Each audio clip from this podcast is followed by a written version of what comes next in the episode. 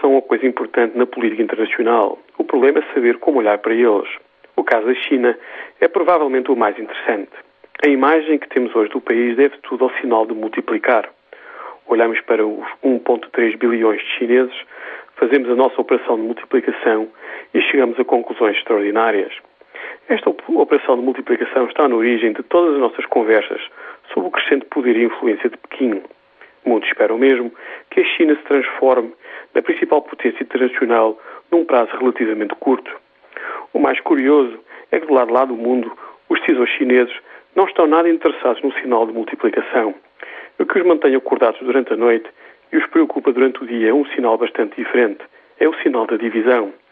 Os recursos do país têm de ser divididos por 1,3 bilhões de pessoas. O sinal de multiplicação implica uma China confiante virada para o exterior. O da divisão mostra-nos uma China virada para dentro e insegura em relação ao seu futuro, poder e influência. Suspeito que os decisores chineses têm razão em relação à sua aritmética política.